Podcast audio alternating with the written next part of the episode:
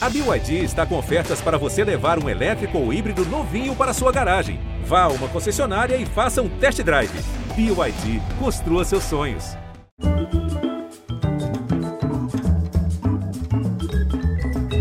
Boa noite.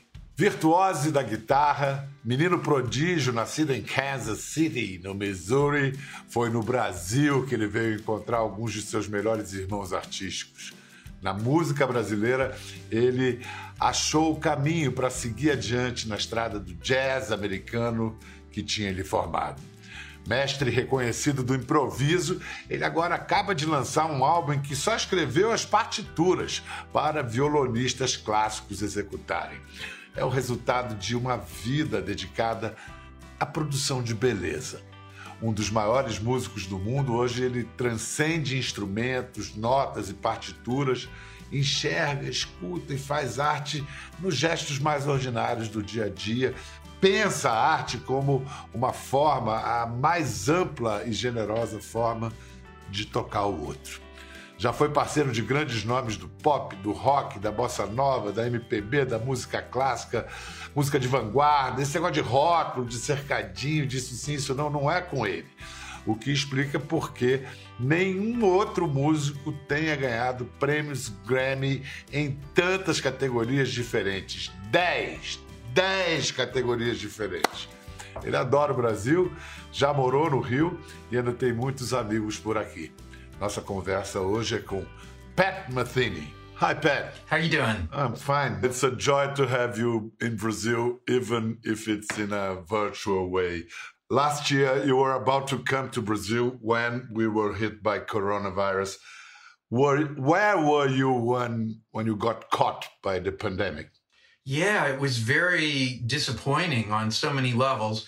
We had just played in Singapore, New Zealand and Australia, flew from Australia to Argentina. And, you know, everything was kind of, you know, there were rumblings in the distance, but at that point, there were no cases in Argentina, none in Brazil, none in Chile, you know, all the places we were going to play. And it took like three days for all the equipment to come from New Zealand to Argentina. And during that three days, is when you know the the clarity of what was about to happen became you know apparent to everybody. I'm having a great time listening to the road to the sun.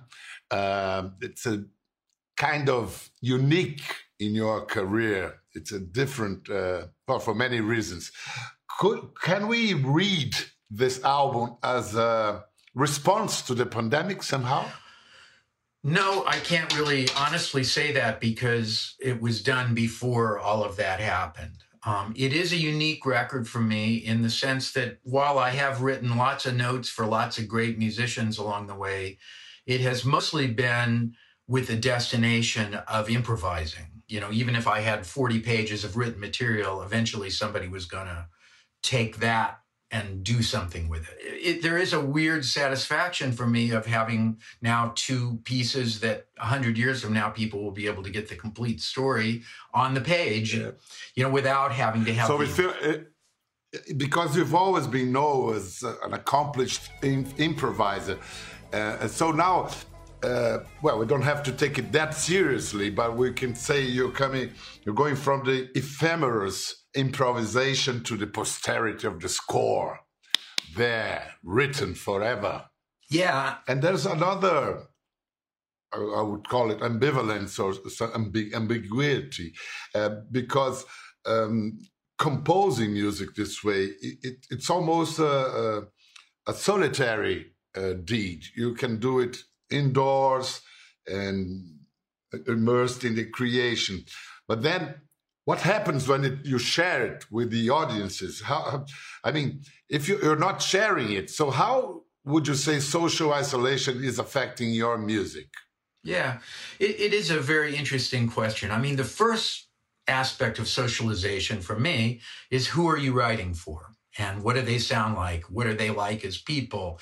Because I always write for the people you know that I that I'm around. And you know, I know I'm known as a guitar player and everything, but actually my main job all these years has been band leader. For this record, these guys, their thing is not improvising, it's playing written notes. So, you know, that was the Pat Metheny group of that moment. These four amazing guitar players who have these incredible skills. So what can I do with that? What, how can I offer a platform for those guys to do their thing, filtered through, you know, all of my interests and so forth? You know, uh, you were you sounded very philosophical in the pre-interview to this program. So uh, I'm going to quote something that you said. You said, as the years have gone by, my connection to playing music has changed in a good way. Even if I'm just taking out the trash, that's the same as playing for me. Music is sort of a symptom for me of a way to be, an incredible teacher for me. You can do everything with a high level of listening and awareness of what's going on around you as an improviser, because I'm improvising right now. Well, that's quite um, stimulating thought. Uh, music and art taking out the trash. Could you elaborate on that? yeah, I think that musicians enjoy a certain exalted status, you know, of like, you know, whatever. But in fact, you know, everybody's doing kind of amazing things all day long, if you really think about it. I mean, you think about the guy who's going to come and fix your refrigerator, you know, if he's a good refrigerator guy, he's going to kind of know that he was going to somebody's house. So he had kind of a form and he's was kind of maybe going to know what the model was. But, you know, basically he's improvising a way into that situation that can have many, many degrees of success or failure on many different levels. And that's not unlike what's happening in music. Um, you know, I, I, mean, I don't want to diminish the exceptional qualities of what music is within the realm of our, the fabric of this universe, because it is very unusual. You can't see it, you can't taste it, you can't smell it, but when the music is happening, you know it. Um, so I, am not downplaying that, but um, I do think that for me, the idea of how to be a person has always been informed by what I've learned through music. And music has proven to be a really resilient, beautiful, robust, inspiring teacher. But uh, to quote another philosophical statement of your pre interview, you, you noted that every culture, every language has the saying, beauty is in the eye of the beholder. So, can we then infer that music is in the ears or the heart of the listener. Absolutely. I mean, you know, it, it's an interesting thing for me, as you probably, you know, or some people might know. My sense of music is pretty wide. I mean, it's, you know, it goes from the simplest to the most complex, from the noisiest to the quietest. And honestly, I mean, I could knock down a bunch of trash cans down a flight of stairs and I could you know spend a couple years working on how what that was musically you know to me that's like a viable melodic statement there. So um, you know uh, yes i think a lot of it is in the perception of it. However my another one of those cliches that i really love is the one which is that that is most personal becomes most universal and that's something that I have noticed to be true across all of my favorite musicians. They all have a very strong point of view about something. And um, for me, that is uh, also interesting because, you know, I kind of feel like general in a lot of ways. I mean, most things that become really popular, yeah, I can see why that's popular. Um, you know, I'm surprised that a whole bunch of other stuff isn't more popular.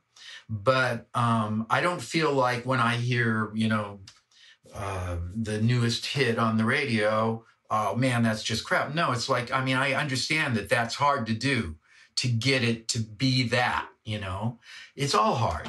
Um, and to get something that's really great means that somebody somewhere loved that sound. They wanted to be sure that exactly that sound was just like that. And they probably spent four nights in a studio getting the sampled snare drum to be exactly EQ'd just like that and tried it 50 different ways. I mean, there's, you know, there's that to the guy knocking garbage cans down a flight of stairs and transcribing it. To me, it's all viable that, that's very generous and liberating as well for, for all. But listen, you mentioned the Tolstoy like uh, saying that if you want to get universal, you have to be personal. But to find the way to be personal and universal, you had to come to Brazil.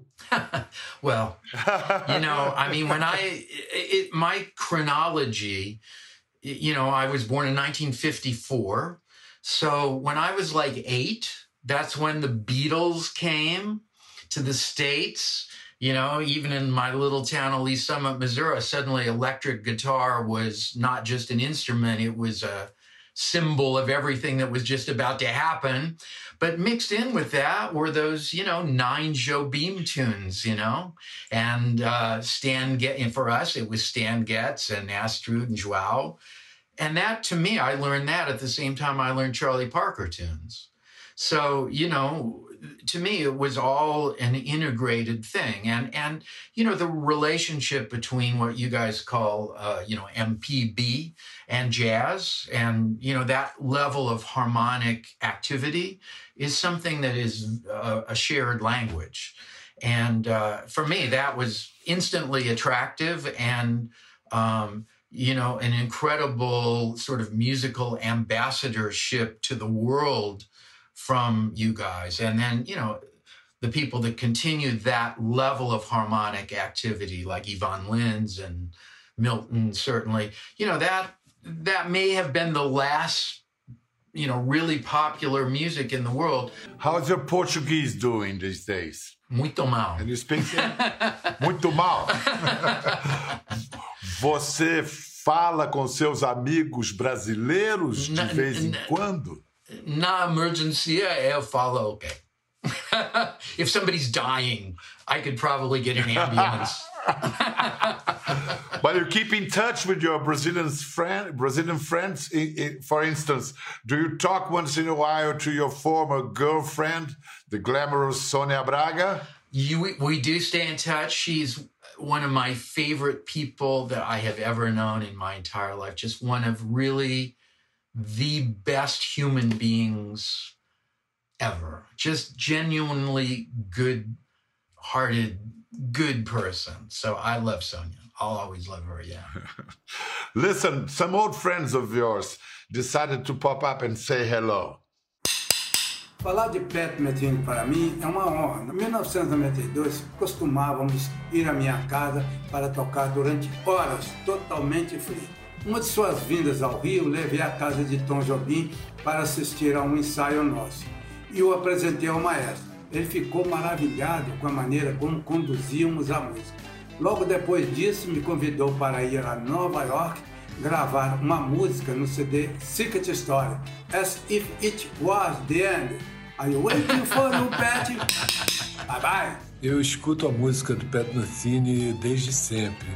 Sou um grande admirador dele como compositor, como guitarrista, é um virtuoso e é um músico muito inspirado. O ah. interessante da coisa é que muita gente me perguntava é, quem é que influenciou quem? Né, eu ouvi tantas, tantas vezes as pessoas me perguntaram que um dia eu falei assim, ah, sou mais velho, assim mesmo. e eu tive muita influência dele, né? na verdade, a música Depois dos Temporais, que eu fiz no começo dos anos 80, é inspirada numa música dele, que é o Are You Going With Me, do disco Love Ramp. Quem sabe um dia a gente se encontra e faz, né? Toca junto, grava junto, alguma coisa. Adoraria fazer isso. É um sonho meu, cara. E é isso. Oh. Pastor Matheny, oh, I love you, man. man. Take care. Wow. Okay? See you soon, if it's possible. That is fantastic. Uh, oh, wow! This was a seleção, the, the national Brazilian, the Brazilian squad. Oh, that Paulinho is so Braga, nice. uh, Jaques Morelenbaum, Toninho Horta, Ivan Lins. Wow. Can we look forward to your collaboration with Ivan Lins? I, you know, it's amazing that um, we've never done anything over all these years. I mean, uh, he's he's a real hero for me. He's he's like one of the real chord guys. You know, those are some good chords, great notes, great melodies. Yeah. Uh, he was uh, a young boy in the States. He was in Boston, lived in Boston from two to five years old, which is this first infancy that in somehow uh, forms us, shapes what we'll become. So he has the Brazilian touch, but some kind of uh, it's easy for him to communicate with Americans and to the world in general. A, uh, yeah. You know, one thing I. I, I will say is I don't put nearly as much value on the last five to 3,000 years that most people do because I see it as just uh-huh. kind of incidental, really, you know, compared to the previous 299,000 years that there have been modern humans. And we spend so much time like talking about, you know, really, you know, like when you're in an airplane and you look down, you're not saying, oh, that's Brazil, that's Argentina, oh, that's America, that's Canada. You know, I mean, this is this is just stuff, you know. I mean, what we all have in common, and this is one of the real benefits of playing music that has no lyrics, is that we can go all over the world. And, you know, yes, people come to see us, but we get to see them. And in the course of a year, I'm going to see, I'm going to look at a whole bunch of Japanese people, a whole bunch of Argentinian people, a whole bunch of, you know, Finland people, a whole bunch of Russian, you know, I'm going to see everybody. And when we start playing, there's no border there. There's, it's not like, oh, that's a I can tell that's a Brazilian audience or, oh, I can tell that. I mean, you know, there's some of the superficial, like Italians are definitely louder than Japanese, that's for sure. But I mean, mostly what it happens inside the music is going to get a similar response everywhere. And it's an interesting thing. It's a very interesting benefit to playing this kind of music that's highly improvised, that has no lyrical, you know, b- meaning. Um, you really, it's it's an interesting, almost experiment in what humanity is. not lyrical apparent meaning something uh, uh, there's a meaning there and especially now uh, uh, music it's more and more necessary because people are enclustered uh, argentinians don't talk to argentinians brazilians don't talk to brazilians it's all polarized all over the world and then comes music and it talks to everybody and it's so necessary so dramatically needed at this time in our story I agree. our history.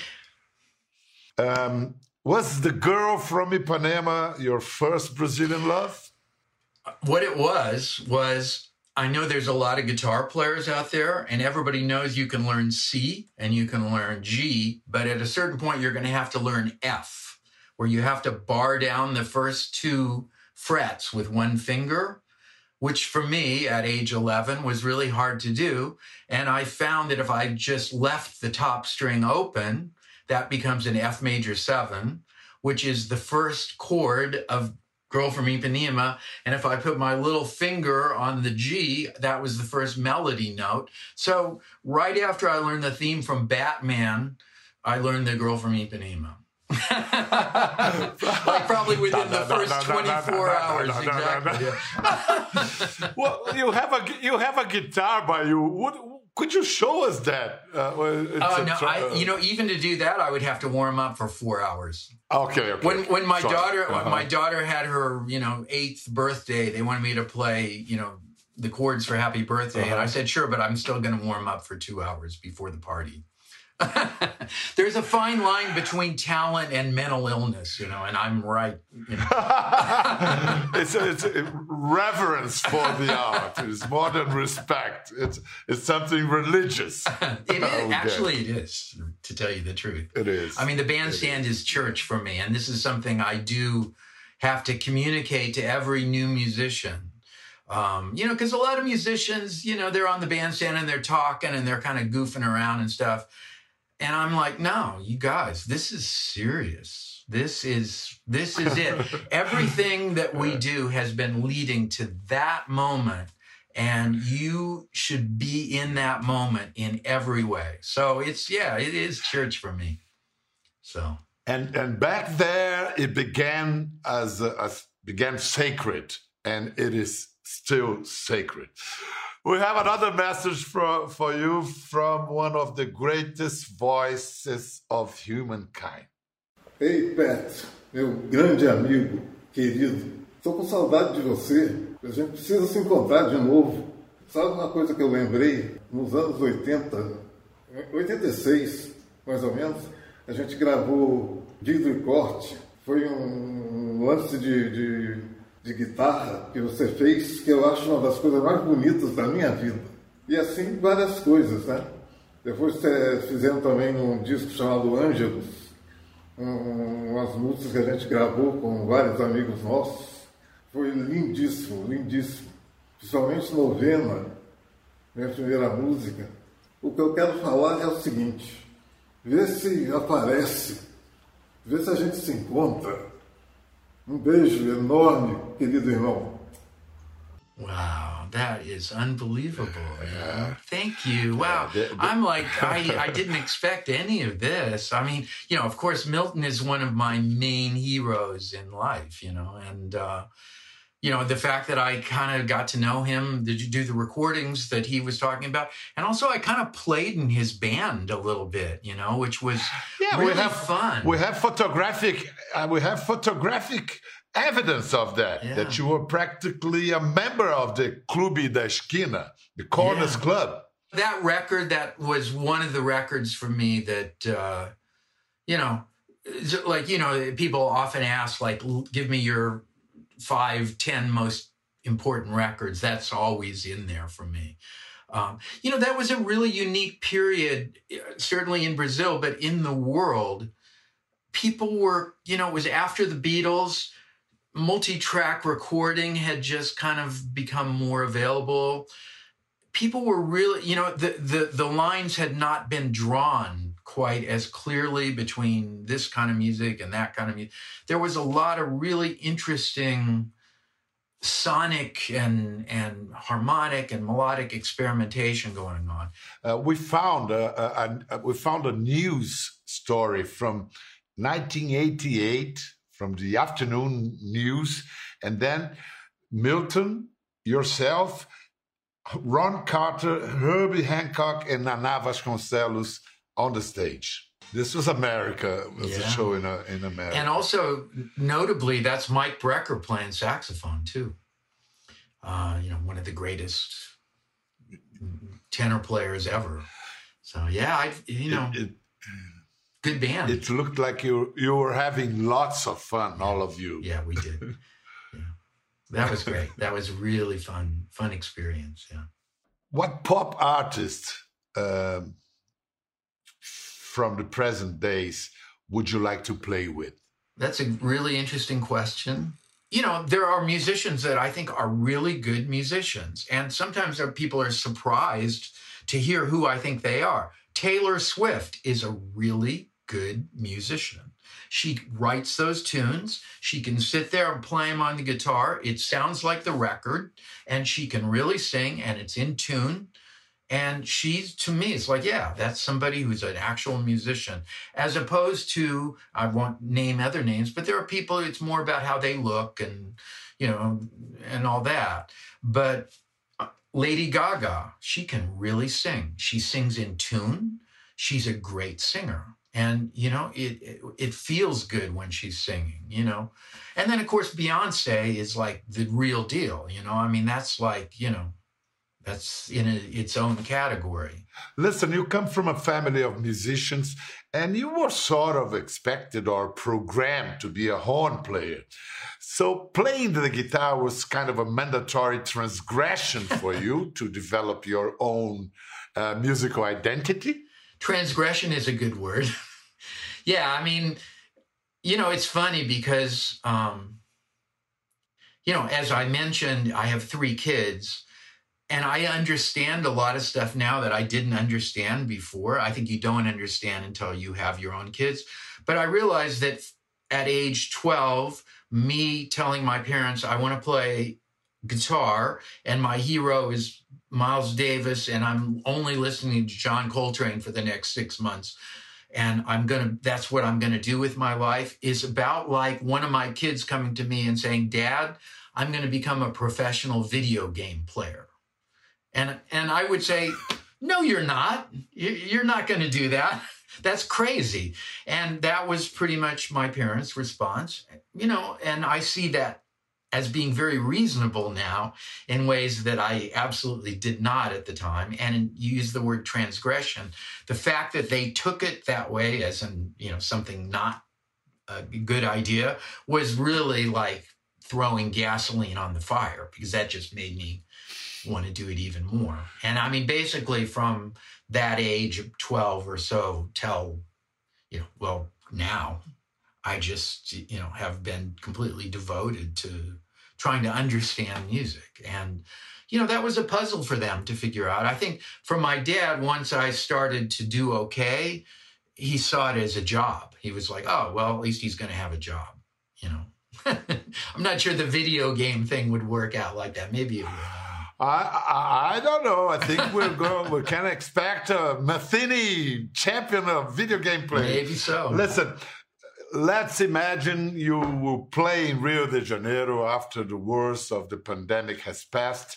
How would you open the show? What would you say and play? Well, what I intend is the band that was coming there, where where before this all happened First of all, it's one of the best bands I've ever had. It may be the best band I've ever had. It's the band that's represented on the previous release to this last one called From This Place. And I put that band together to do something I had never done before, which is to go around and play a program that was built on older music. Because I'm like everybody else, play mostly the new stuff with a couple of old ones. This was the whole thing was older tunes and the program is really long. Um, but it's I, it's a program that I think people that that know my thing are to really enjoy. People who have never heard it or you know maybe heard my name or whatever, it's going to be a really good starting place kind of program too because it covers so much ground. But it's it's an incredible band, and uh, we will be there. I don't know. I don't care when it is, what it's going to take. We're coming. So that's the way to go. Thank you so much, Pat. It was really a pleasure talking to you. Take care of yourself, and we're getting the stage ready here. So you well, come with you. so sad. Thank you, and thank you for the extra surprise things today, man. I, that was just fantastic. Thank you so much. What a treat. Good, good. Thank you very All much. Right, Ficou curioso para ver as imagens do programa? É só entrar na página do Conversa no Globoplay. Tá tudo lá. Até a próxima.